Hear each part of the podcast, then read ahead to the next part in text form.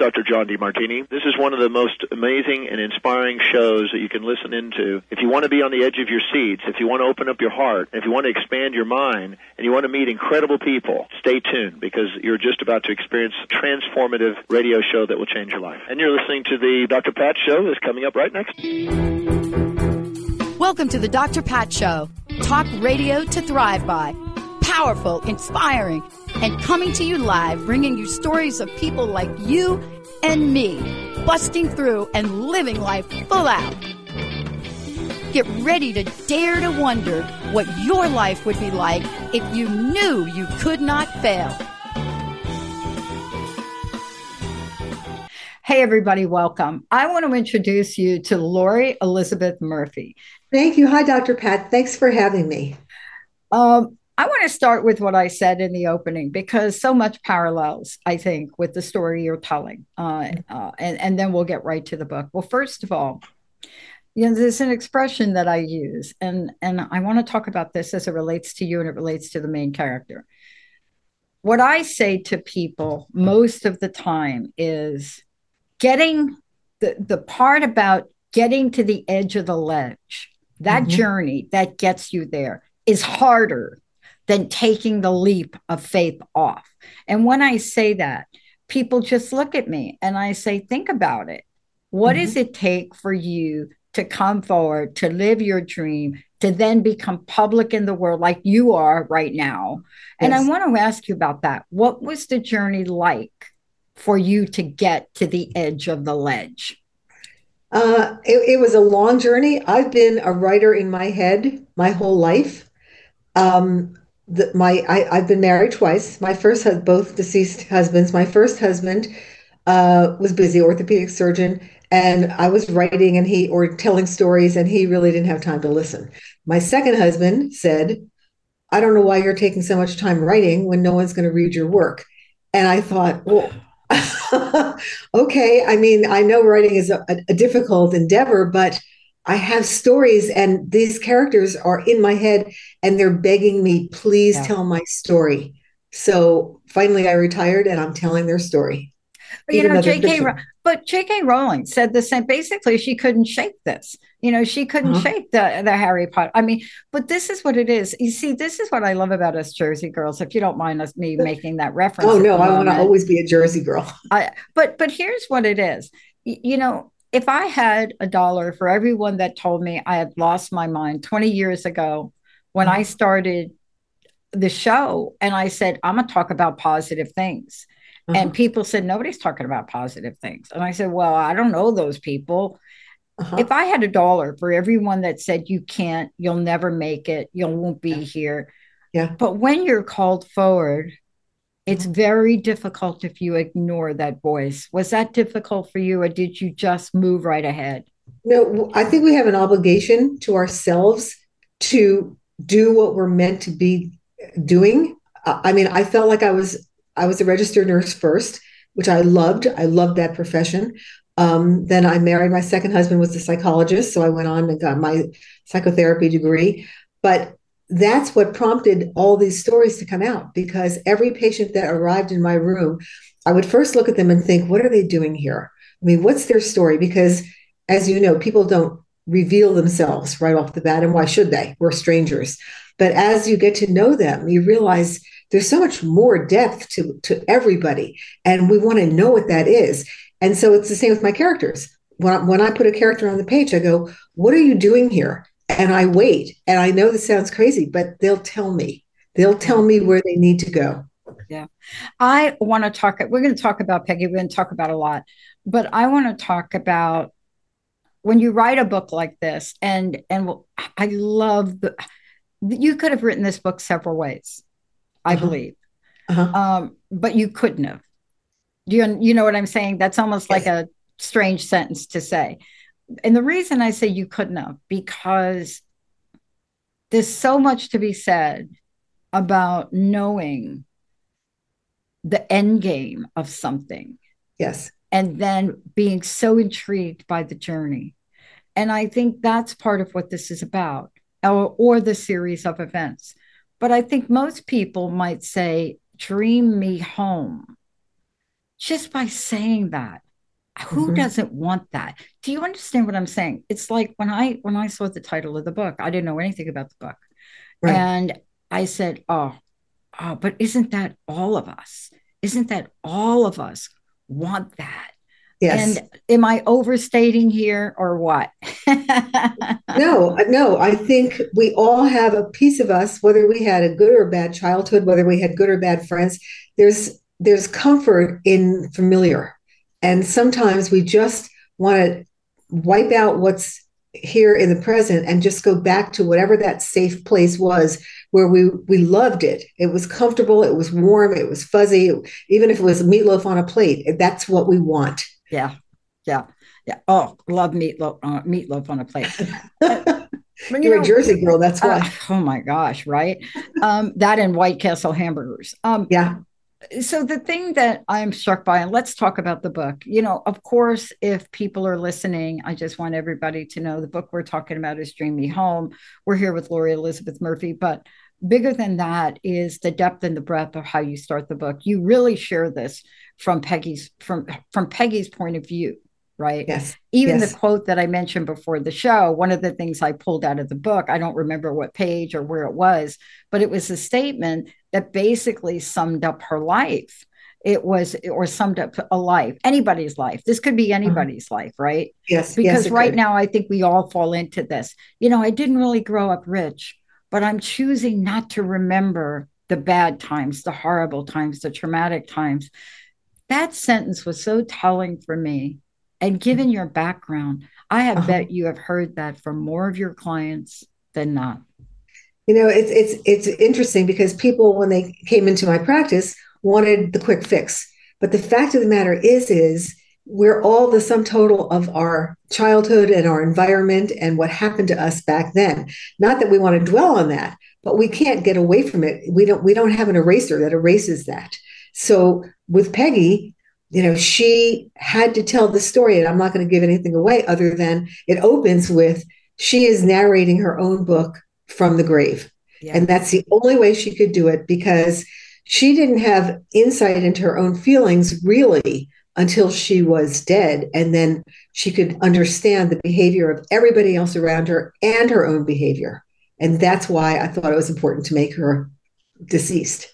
I, I I have to tell you, I love that you did that. Now I'm gonna take I'm gonna I'm I'm gonna take a little uh, risk here, uh-huh. because uh-huh. as I was reading it, I was fascinated by it because I've heard so many of my friends who are clinical hypnotherapists. Yes, and when they talk about the journey of their client and the revelation of their client and what gets revealed in that subconscious state, I was yeah. so fascinated by them. And then when I read your book, I thought, wow this is mm-hmm. so similar.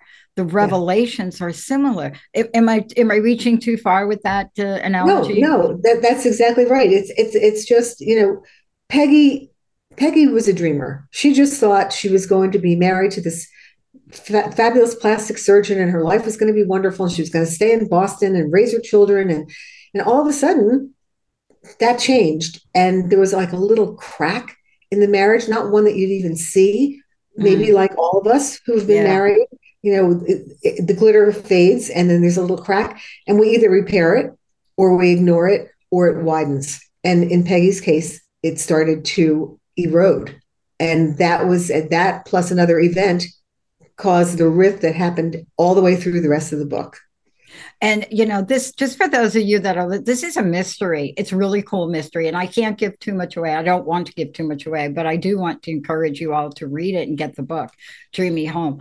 Um, as I was reading the book, I was really struck by many things and so many other characters, let me call them, you know, yeah. people in the book. Yeah. And I found myself saying, "Oh, this one did no, this no, this, it, right." you know, it's like I uh-huh. found myself like, "Wow, I don't know now. I don't, will I ever know? I don't know yeah. now. I will I ever know? And part of that was because the, the dialogue and the conversations and the narrative was so beautifully done. I mean, what's the word I want to? At some points, it was really raw. And that is, I think, the only way that you could authentically relate to a character. Was that done on purpose by you? Uh, you know, I'm sure all of us have read really great plotted books with really flat characters or we have really great characters and the plot really doesn't go anywhere and it's so frustrating because i i see it like it could just have been so much better this way or that way. So i struggle to try to make sure that i tried as best i could to hit those points and say i want everyone to love my characters or hate them. Because if you don't care about your character what's the point of the book? So these people each had their own voice. And in my head, when I was writing about a detective or a psychiatrist or this or that, I heard them. And that's what they what they said was real to them. And I tried to keep it that way all the way through the book. Yeah, you did. You know, uh, I'm struck by two things, and I'm not going to give the ending away. I'm not going to give anything away because I want all y'all to read it. But I'm struck by a couple things. Uh, you know, there was a movie that came out a bunch of years ago with Will Smith. Uh, it was at that time one of my favorite movies. It was called I Am Legend. Oh, and what happened with that book, uh, excuse me, with that movie, is they put the movie out and the fans hated the ending. They just, uh-huh. so they created an alternative ending. If you bought the movie, if you uh-huh. bought back back then, you could buy the CD, right? With right. DVD. If so, if you bought it, you got the alternative ending uh-huh. uh-huh. because people were just like, "Oh no, oh no, it can't end like that."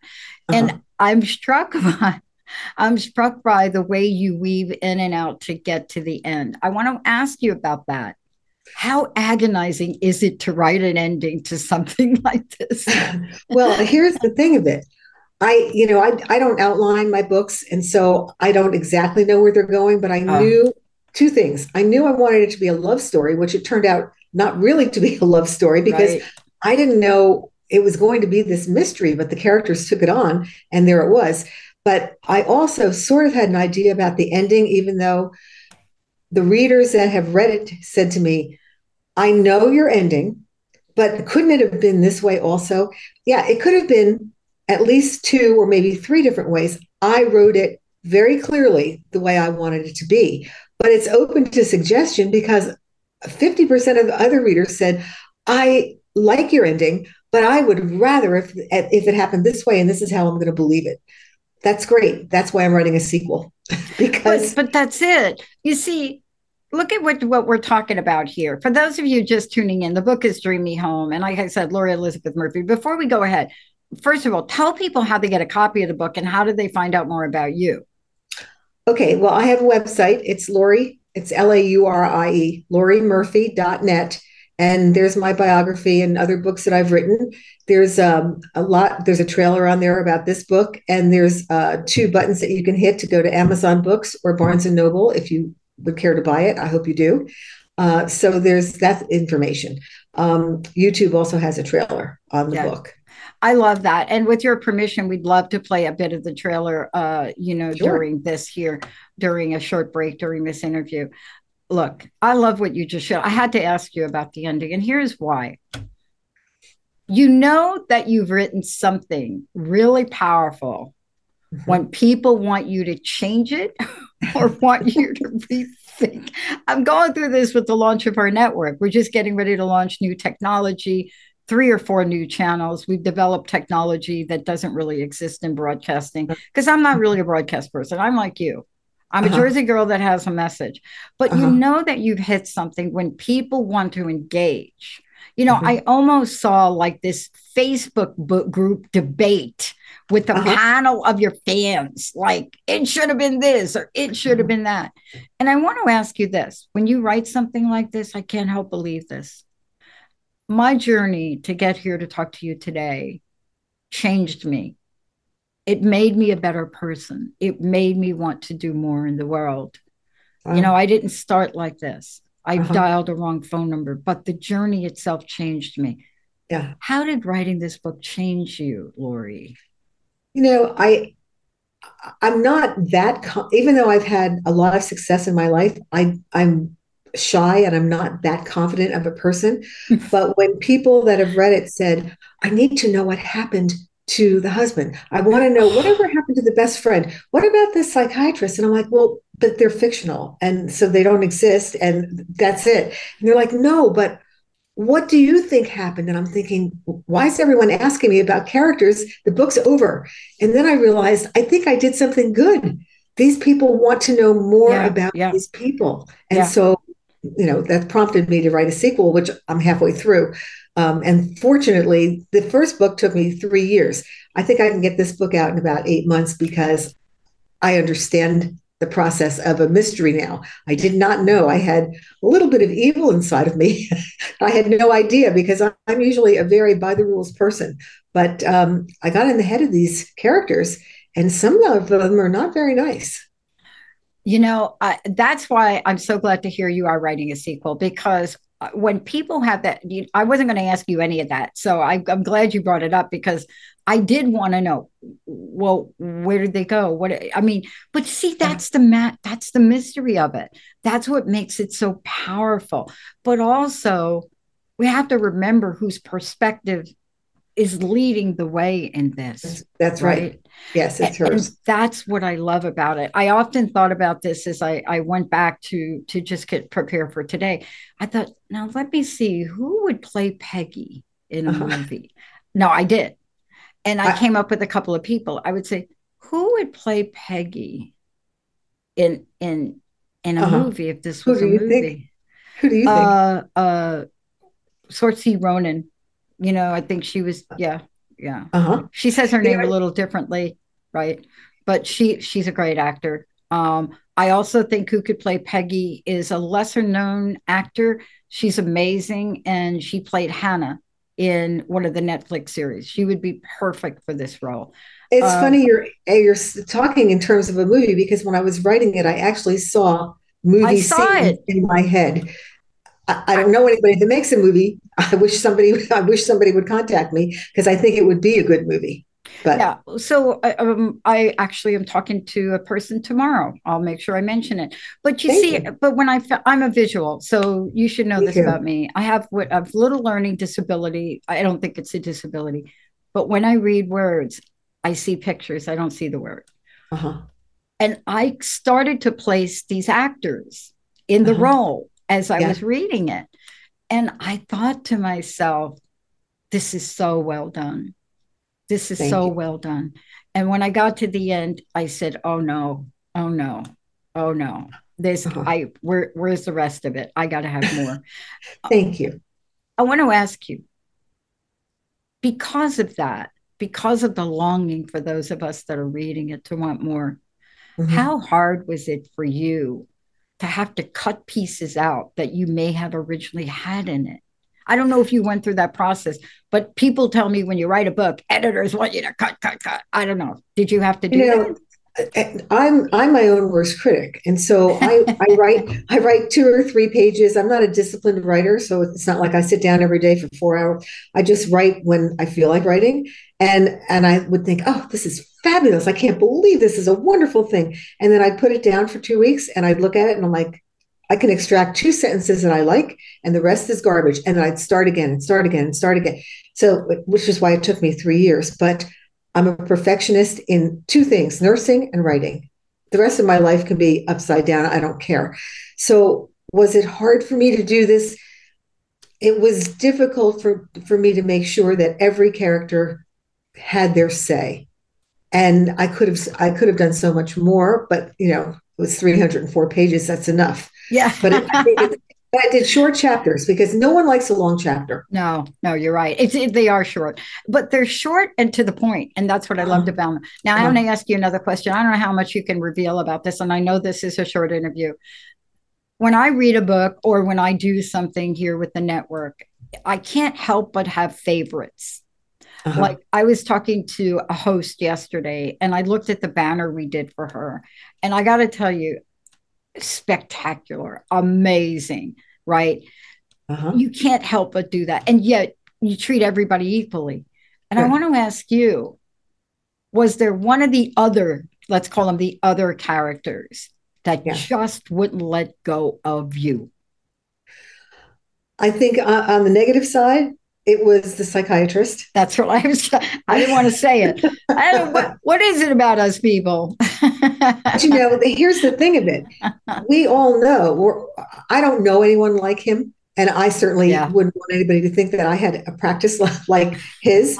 But you do know that when people come in to see you, whether they're physically sick and you're giving medical care or they're emotionally distraught, you can really twist the minds of somebody because they're so vulnerable. Oh, and it's a it's a power you have to be very careful of. You can't instill your own feelings onto somebody else. I mean, that's their journey. And so I I wanted him to be ruthless so that people would hate him. Mm-hmm. And then we have to see could he redeem himself maybe. I love that you did that too, and but without giving out too many secrets. You know, I love that character because I had a friend recently who went through is going through a terrible time with her former, you know, father of her child, and you know, everything that we would consider post-traumatic stress disorder from being uh-huh. in an abusive relationship. I mean, when right. somebody pulls out a gun and puts it on the night table, hello, uh-huh. there's a problem. Yeah and I, I, I was reading this and I thought, oh man, these these types they exist in the world, uh-huh. and that's why we tell people all the time. Every time I do a live show, look, be selective who you pick out. Yeah. Now yeah. I know this is a hello, this is a fictional book. Just saying, everybody, this is fictional, but so much of this we could relate to yeah. real life. Did you know that when you were writing that we would attach to some of these characters as if we knew them? Well, I I loosely based one character. All of them are fictional except for one, uh, and he's he has no name. He's called the Man, and it's about. I started out writing a book about first love. It didn't turn out that way until I was three quarters of the, the way through, but it's we all have somebody I think that we think, what would have happened if I married this person? What would have happened if we didn't break up? And I kept in touch with that person who I was engaged to a long time ago, um, over the years, over 55 years. And I always thought, I thought I only had one more day with him. And I, I reconnected with him and so, you know, who knows what's going to happen? He's a different person now. I'm the same yeah. person. He's a different person, but it doesn't matter. It doesn't matter. It's the longing to go home. It's yeah. the longing to go back. It's just give me one more day of that feeling. So that was. I, I totally got it. I mean, I got it because I too connected with someone I was in relationship with for 17 years. Mm-hmm. And uh, that connection so beautiful and still playing out today differently differently yeah. Uh, yeah. Uh, uh, okay better can i say better and mm-hmm. why do i say better because we've both grown yeah i'm not as crazy uh, um, people uh-huh. say i'm a uh-huh. little bit but i'm not like i was when i was younger i mm-hmm. mean mm-hmm. it's such a sweet feeling Yes, it, it is. And we also realize as we get older, we don't have enough time to fool around with, you know, oh, maybe I'll have an argument, maybe I'll be annoying, maybe I'll be. No, we have whatever time we have left. If this is a person we want to get to know better, whether it's yeah. going to be in a romantic way or otherwise, right. we almost have like a soul commitment to reconnect with somebody that we can't get out of our heads and see why we need them in our lives. All right. I know this is going to be wrapping up here in a minute, but I got to ask you first of all, thank you for telling us you are doing a sequel. Oh, thank, thank you. you. Thank you so much. I'm excited to do it. Yeah. Pro- people are probably going to want to say, oh, you need to do a pre prequel. I, I, I mean, you, no. you, know what I'm saying? No, don't. Yeah. Please no. don't do that. no, I um, won't. But why do you think there's such a draw for that from where you sit? Because it, it's almost as if you didn't expect it, I would imagine. I get that I didn't, sense. I didn't right? expect it. And in the beginning, I said, no, no, I'm not doing a sequel. These characters are finished. I, I don't like a loose ending book. So I, I thought I wrapped it up pretty well. But people loved or hated them so much as if they knew them or they lived down the block from them. And they said, whatever happened? And, and I'm like, I don't know. And then I started making up in my head, well, okay, let's see what happened. And then all of a sudden I knew exactly what happened to them. And that's why I'm writing it. Look, again, tell people how they get a copy of the book, but they also, you know, I mean, if you're like me, I want to follow you kind of, right? I want to see like where is it? I don't want to wait another year. So I want to I want to get like the inside scoop. So how do people stay in touch with you? And again, how do they get the book? How do they do that? Okay, the book is on Amazon Books uh, or Barnes and Noble online. And uh, that's where we are so far. They can contact me at uh, and there's a place for them to write in. And I'm happy to write back. I'm happy, thrilled to write back. Uh, and so far, that's where we are. And the book, by the way, is Dream Me Home. And by the way, the way that the book is talked about is a story of betrayal, infidelity, and love. Uh, love, a chilling mystery by psychotherapist Laurie Elizabeth Murphy. And, you know, yes, of course it is that, but it's also so much more. And I, I want to ask you this last question, last question, because when I say so much more, here, here, here's what I mean. I found so many of the characters relatable at so many levels, really relatable. Like I could have known them or I yes. could know them. Uh-huh. And when I read that it's a story of betrayal and this and that, it doesn't really tell everybody that there is going to be a piece of something in this that mm-hmm. they're going to say, That's me. I've already shared one small piece, one line out of the book uh-huh. that uh-huh. I thought, Oh, that is so me. Right. Can you talk to that for a minute? And are other people saying something like that? They they seem to be taking it more to heart than a fictional story. They tell me their story. They come in for a book signing, and I'm signing the book, but they're telling me a story that isn't in the book but is relatable to them. So I'm I'm really thrilled that that people understood that these people meant something. This this wasn't just yeah. I made them up and now they've told a story and they're gone. No, they lived in the hearts of everybody that's read this book. I'm I'm thrilled. I, I you know I don't want to give you another task or assignment, but as I was reading it, I felt that way. And I thought she's got to write an anthology. She's got to collect these stories. I said, Laurie's got to collect these stories from people, people that resonate so much with different parts of it. Because, see, that's the beauty of writing something so relatable, yet so captivating, and still so many unknowns at the end, right? Yeah. Yeah. Well, yeah. Yeah. I mean, people have two different endings. I only had one, but everybody seems to have two. So uh, we'll see. We're going to wrap it up in the sequel, though, and, and we're going to find out exactly why I ended it the way I ended it. I love it. Laurie, I have one last question for you. What's your personal message? What would you like to leave us all with today? You know what? I think when we wake up every morning, we can choose happiness and hope or despair. And everyone's got problems. The nation has problems. We have personal problems. And I am blessed with good genes. So, you know, I am just an optimist at heart and sensitive and a romantic, which, you know, it, people would like to be that, but it's difficult to be that in a world yeah. where people are negative because yeah. people don't like you when you're happy all the time. Oh, but, believe me, I know. I created yeah. a happy network. Are you kidding? Yes, I know. and, and so, but I think I think if we can just show people that even when the worst happens, there's always going to be a life lesson in there that we have to learn. We're here to learn life lessons. And in this book, I think there's so many life lessons that maybe that's why people are relating to them. I love it. Laurie, thank you so much for everything. Thank you very here. much. I appreciate it. You bet. Uh, we're going to take a short break, everyone. We'll be right back.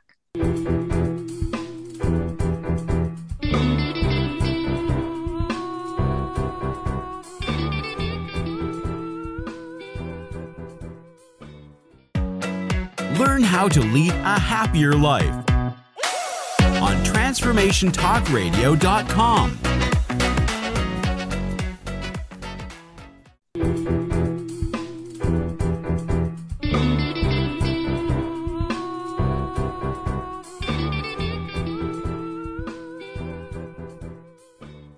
Hey, everybody, I want to welcome you to a special edition, a special, a very special interview. For those of you that have heard or have heard what Houdini was, what perhaps Houdini did, you may be left in awe. Maybe the question is why. But Charlie and Cheryl Young, joining me here today, have taken it way further than that in their fabulous book. And that's what we're going to talk about today Houdini's Last Handcuffs. I'd love to know from each of you given where we are, given this incredible book you've written, I want to know how writing the book and how the experience of getting this close to someone that may have influenced you tremendously has changed each of you today. Uh, Cheryl, why don't you go first? Oh, that's that's a difficult question. I should have warned really, you about me. yeah, about how it's changed me today. I don't know. He's he's always been a part of of our lives. I mean, a little bit longer for me than my brother, since I'm a little bit older. Uh, but uh, but but we grew up with a family that actually our father did know Houdini, which is very cool. And we grew up in a household where magicians came and went. And from our earliest memories, uh, the parents were attending seances to bring Houdini back to life.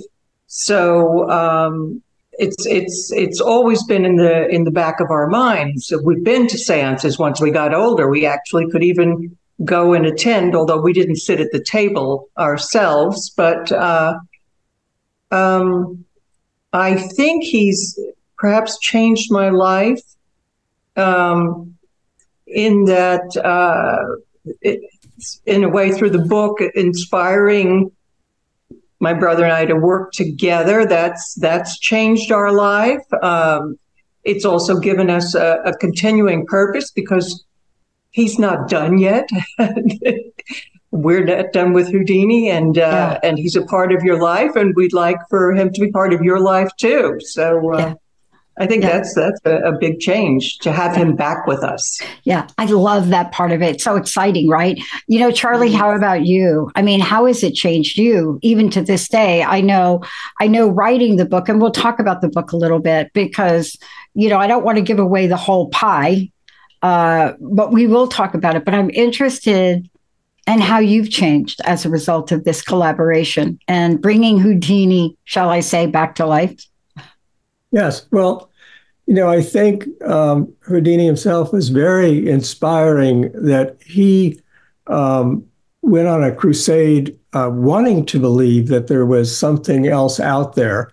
Um, uh, but um, the spiritualism that existed at the time had a lot of fraudulent activity going on and he was determined um, to show up the frauds, uh, and um, but with always the hope that perhaps there would be a kernel of truth, and that perhaps there was uh, something that um, he could lock into a key to get to the other side. He was looking for that, so he had a very open mind with that, even though people remember him as, a, as an anti-spiritualist. Well, yeah, he was if they were fraudulent. And unfortunately, he never found one who wasn't fraudulent, but he very much wanted to communicate with his mother who had died. Um, and he believed so much that it was possible that he made a pact with his wife that when he died, he would try to come back. And he gave her a, a secret message that she would know if she was communicating uh, through a medium uh, as to whether maybe that there was such an ability to make contact with the dead. So I think um, going through all this growing up, how it changed my life is it has left me much more open minded about everything yeah. that uh, that I see. Yeah, I'll tell you, I do a show on Thursdays uh, called The Psychic and the Doc. I'm not the psychic. Uh, and Mark Anthony, who is a psychic medium, uh, if you listen to that show and you see what happens during that show, it's awe is an understatement. You know, clearly for me, who may have been a skeptic, uh, or maybe let's just call me on the fence. I'm no longer that because what I've seen and how I've seen it is so pinpoint accurate that it it makes you really step into another world of imagination and belief, and that's really what happens in this book too.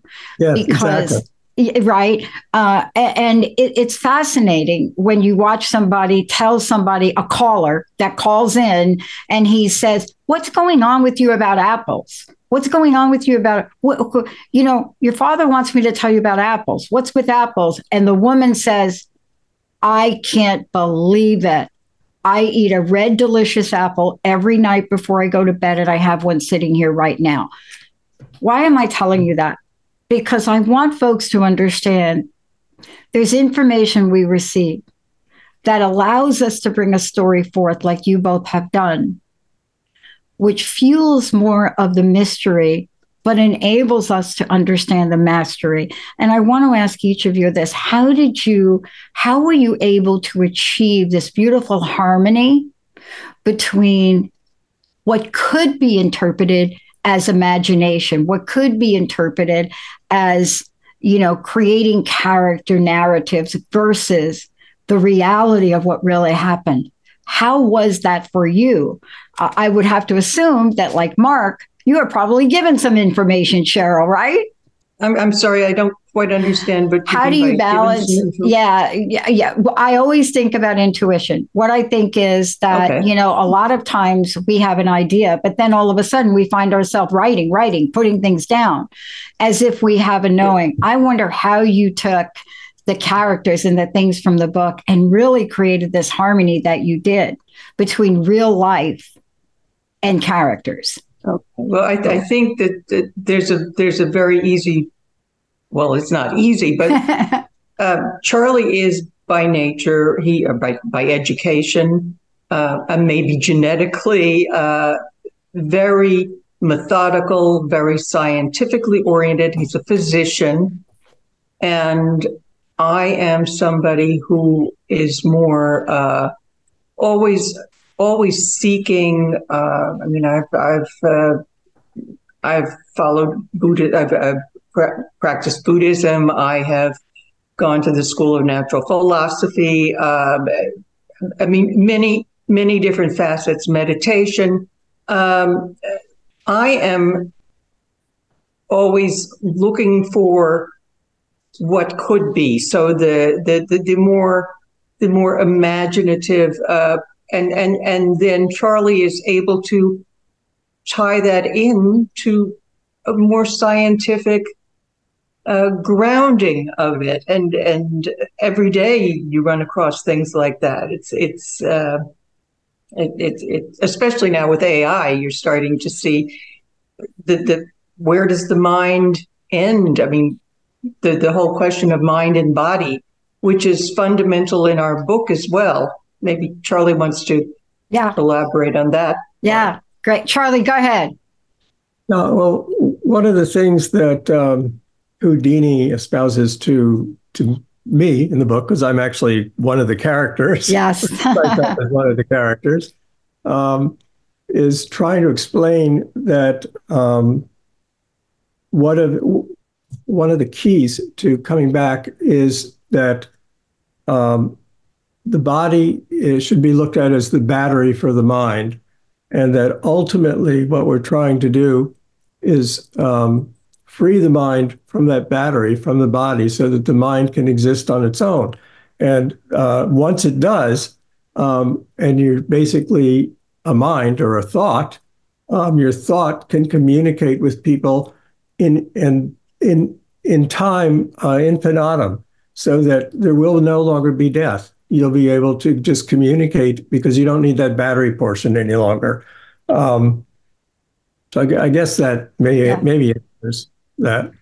Well, and you know what I love about this is for both of you, and thank you for that. Is we're living in a world right now, and I'm sure you know this. I have never seen more emphasis in our pop culture, in what we read, in not just books, but movies, television series that focus on magic than ever. I mean, it is almost as if if you're not doing something with magic, people are not watching it. They're not tuning in. And this is a huge part of the story and the book you both have to have sort of a sense of freedom around this to know that if you would have done this 20 years ago, there may have been a different perception on what you've done in the book.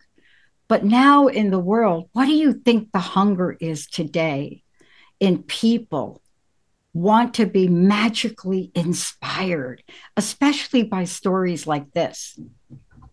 I think there I don't know that it's just today with with the internet. You can see that it's all around the world, and so we probably feel like it's um, more prevalent today. But um, I think if you look back historically, um, I never completely read The Golden Bough by Frazer, but essentially he's saying that we started out with religion um, and priests, and they all they be, became magicians. And magicians, they part of what they did, um, religion was very ma- magical. Um, so it sort of had a natural tie that they might be magicians, but um, they um, also uh, took that and went on and became alchemists. Um, and uh, the alchemists wanted to, they looked at nature around them and they'd see um, that a caterpillar could turn into a butterfly. And they'd go, well, if that can happen, why can't I turn lead into gold? Uh, why can't there be this transformation in anything? And not just transformations, but restorations, vanishings, production of things where there isn't, um, restorations of things, uh, like sawing a, let's say in the magic act of sawing a woman in half and then putting her back together again. They started looking for scientific ways to achieve that. And then that's was led into developing scientists. Um, so um, I think that this has always existed, but we're more aware of it today because of things like the internet. Yeah. Now, I want to just tell everybody for those of you are, that are just tuning in, take a look uh, Houdini's Last Handcuffs, Charlie and Cheryl Young. And Charlie uh, Young, for most of you, you just heard us talk a little bit about trained physician, formal medicine education, uh, NYU, just amazing in your own personal journey, Charlie, and your fascination with poetry and music.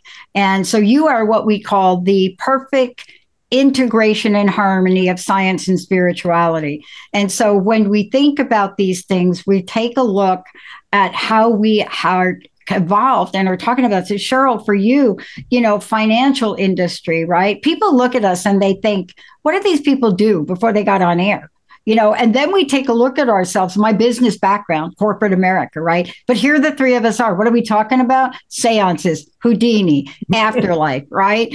Um, but there's so much in this book, and I know this is a short interview. Let's just take a minute and let folks know one, how do they get a copy of the book, and how do they find out about each of you?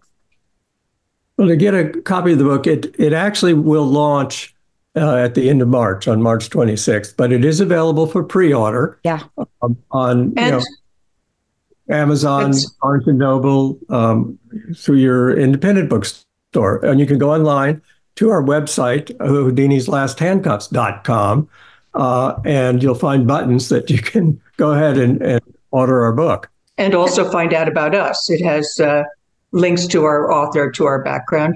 But also, I wanted to mention uh, why March 26th. Uh, it's it's Houdini's 150th uh, anniversary of his birth. So, uh, well, on the 24th. Uh, yeah. The 24th, actually. But the 24th, actually. yeah. They couldn't release it on a Sunday. Yes, so. exactly. So, so as close as we could get. We wanted to celebrate that. Well, congratulations. Now, I read the books and I don't want to give enough a lot away, but I do want to ask you about one chapter in the book, which I read several times. I just love it. I'm actually thinking of naming one of the rooms in my house this the code room. Uh, I want to talk about this for a little bit. I I try to do these interviews without giving too much away, but I have to have a moment with you both about this. Who doesn't want a room like this? And is it really a room? Let's talk about what the discoveries, you know, what happened here. You see, this is exciting when we think about it. Now, nowadays, you hear people say, I go to this place, I go to that place, but almost unintentionally, let's talk about the code room. Well, um, one of the fun things uh, of our growing up was that we were exposed to a lot of very interesting people because of our dad's interest in magic. Mm-hmm. Yeah. Um, we had, uh, and my mom's interest in uh, cryptology uh, codes. She was a code breaker uh, in World War II. She had been trained in this and had been lent actually to the British in Europe um, for a good part of the war to help them deciphering uh, the German codes. Um, so we had a, um, a, a, library that included uh, code breaking. Um, we were taught codes as kids um, to try to do uh, to improve our memories. Um, and because of their interests, uh, and their backgrounds, they became friends with people like Eleanor Roosevelt, um, Eli Wallach, who was an actor, let's say, in The Good and Bad and the Ugly, if you're not too familiar with who's who, uh, and Orson Welles, Eartha Kitt, Artie Shaw. Walter and Lizette Gibson. Uh, uh, and two of the main characters, Walter yep. Gibson was my dad's writing partner for some of his books. He was the creator of the uh, shadow novels, the Who Knows What Evil Lurks in the hearts of men. The shadow knows. And um, uh, these people, we have them get together. They're all part of an inner circle um, of good, all for the for good. And um, Houdini has come back to uh, find his notebook of special science formulas, and he enlists the kids to help find it. And when they find it, it's all in code. And the good circle has to decipher the code. So the code room, these people get together and we they go through different chapters of Houdini's book. Uh, and uh, this chapter in our book talks about what these what some of these codes were and what special gifts some of these people had to be able to um, unravel these codes. I think that's what you want to hear about. Yeah, yeah. I mean, uh, there's so much we could talk about in the book, and we will talk about uh, why handcuffs, right? Because that's also part of how you both grew up. I mean, what I love about this is we have both of you writing this incredible book, but it's so based on an incredible childhood you both must have had you know, I'm of course I'm projecting, but I can almost lean into what it must have been like for each of you to grow up surrounded by the world of possibilities. You see, that's what I'm really touched by. And if people don't know this, when you think about Houdini's last handcuffs, you know, very clearly handcuffs were prominent in your home, Cheryl, right? Yes, and uh, that's part of the inspiration for for the book, and also speaking about things that happen and why do they happen, uh, that our dad just happened to be at the house that Houdini had lived in, where his brother, who inherited the estate, once he passed away, you know, he was, my father was invited to help clear out some of the things. And when, when it was all basically done, he just had this feeling that he had to go back in and go down to the downstairs to the basement and and that's how he and he discovered he saw a glint and the glint actually charlie has the handcuffs behind him in a in a display box. He can show it to you i see that. Right charlie behind you right there? Yeah and and uh, i mean th- so they've always been displayed in our house and we thought it was such a wonderful story and uh, Charlie, what's the story? He he wrote a, a story. Yeah, he, wrote, the- he wrote a story for the Linking Ring, which is the official kind of magazine of the International Brotherhood of Magicians, and um, he wrote the story in 1992 of his find, and um, he said he always had a feeling that uh, the the spore of the brothers uh, Houdini and Hardeen um, was somehow within these handcuffs. And although you know he had a magic collection and people would trade, a lot of his trading buddies would trade almost anything to anything. get those handcuffs, and he wouldn't trade them. And and we knew this story growing up. And then when he died, you know, I I inherited this pair of handcuffs. Mm-hmm. Uh, that was a big inspiration for writing the story. Oh, yeah. It's like me having one of the original Wonder Woman comic books, right? I mean, oh. you, you know, it's mm-hmm. right. It goes like, oh, but look, I love this and I love the book. You know what? You know what's tricky? Can I tell you what's tricky about this for me? I, I forgot as I'm reading the book, I forgot this is a novel. You see, yes. that's the, dare I say, magic that's the magic of what you both have done. Can you imagine? And I read thousands of books. I, you know, I've been doing this 20 years. So can you imagine how many books I've read? But when I read a book and I forget, do you understand? Like I'm so immersed in it that yeah. until today, I was like, it's a novel. Uh, well, right? You know, beautifully you done. I am writing this, and maybe Cheryl felt the same way. I became involved with my characters partly because m- most of them were real, and I knew them. But we uh, endowed them with some ad- additional abilities. Um, but we very much wanted our reader to f- wonder, well, is this real or is is it not real? Where does the uh, uh, fiction begin uh, versus uh, uh, the fact? And um, I had a difficult time pulling myself out of it at time. I would be immersed in it and really felt uh, when I went to bed um, that I just, you know, was saying goodbye to Houdini or goodbye to Eleanor Roosevelt. I'll see you tomorrow. Yeah because they were there. I was there with them. Of course, I but wasn't I think, with them early on, but I continued yeah. to be there with them. Yeah, yeah, yeah. Cheryl, go ahead. Oh, it's fascinating. Say, I, I, think I think Charlie probably did too. That you know, we, I, I would wake up. I still, I'm already, you know, working on. We're working on the next one, but yes, I wake up at night. I wake up at night because I'm sort of dreaming about something which is happening in the book or it's got to happen in the book and then i want to write it down and i hate to wake up at the in the night i really hate to wake up so i've tried everything like trying to record it on my phone or i've you know i can try and write a note in the dark and it's it's like and you don't it, the next morning I, I will have forgotten it so. Yeah. Yeah. But you see what you've done is you've continued you've done what i call the continue on. And the continue on is you get to the end of the book and you said, no, it can't be over. Can't be over. No, no. no it's, well, that's what I'm, I'm like, wait a minute, wait a minute. Oh, wait, there's an epilogue. Let me read that. No, no. Oh, wait, it can't be over.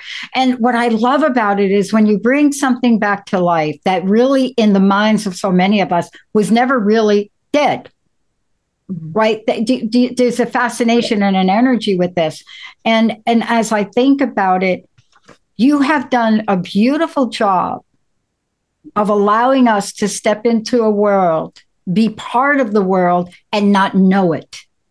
Thank you. See, that's the Thank beauty you. of what you've done is you. you read it, you find yourself in it, but you don't know you're in it until you get to the end and you say it cannot be over. And I, I want to ask you this last question. I know this is a really short interview, did you intend that to be like that, Cheryl? um, well, I mean, we ha- you, have to end a book someplace. Yes, you do. Why there? So, why there? No, I'm just I'm only kidding. it, it it it happened, but I mean, it wasn't. It wasn't for for me. I hate books that I, I don't like books ever to end. Yes. And I and I go out and I keep buying and I'm I'm waiting for authors to publish books in October, this coming October already. So yeah. I get it. It's sort of hard to leave the characters. I don't think I wasn't ready to to to leave Houdini. I I agree. I don't know if I ever will be. Having yeah. said that though, I'll say this book is complete in itself. It is complete. Complete yes. is a great word. Hmm? I yeah, love that because complete uh, doesn't mean end. Right. It's and, complete and fulfill fulfilling, right? Is that correct? Yes. You see what I mean? Exactly. Yes, it is fulfilling. Yes, you don't feel um, like something's missing. Um, you feel like it's a good place to take a break, essentially, um, until the next um, story begins. Now um, you are writing a next story, is that correct? Am I am I allowed to ask you that question? Are you writing a, a follow-on book? We we are. We're in the process, but I'm just thinking it wasn't like okay, we know we know what's going to happen, and we stop the book so that we can continue on and, and let you see. No, yeah, this is this is where he was, and now we've yeah. got to see what he's going to do. What yeah. I mean I want to see what he's going to do. Yeah. I want to thank you for bringing Houdini back to life, but bringing Houdini back to life in a way that many of us could only imagine. Please tell us how to get the book, please. It's well, available. Uh, you can go to our website, houdinishandcuffs.com, and there are buttons. Hand, Houdini's last hand. Sorry, Houdini's last handcuffs.com. And uh, there are buttons for Amazon and uh, Barnes and Noble and uh, but you can also do, go directly to Amazon. It's available for pre-order yeah. now. Yes. Uh, it won't be officially released until March 26th, but you can certainly pre-order now.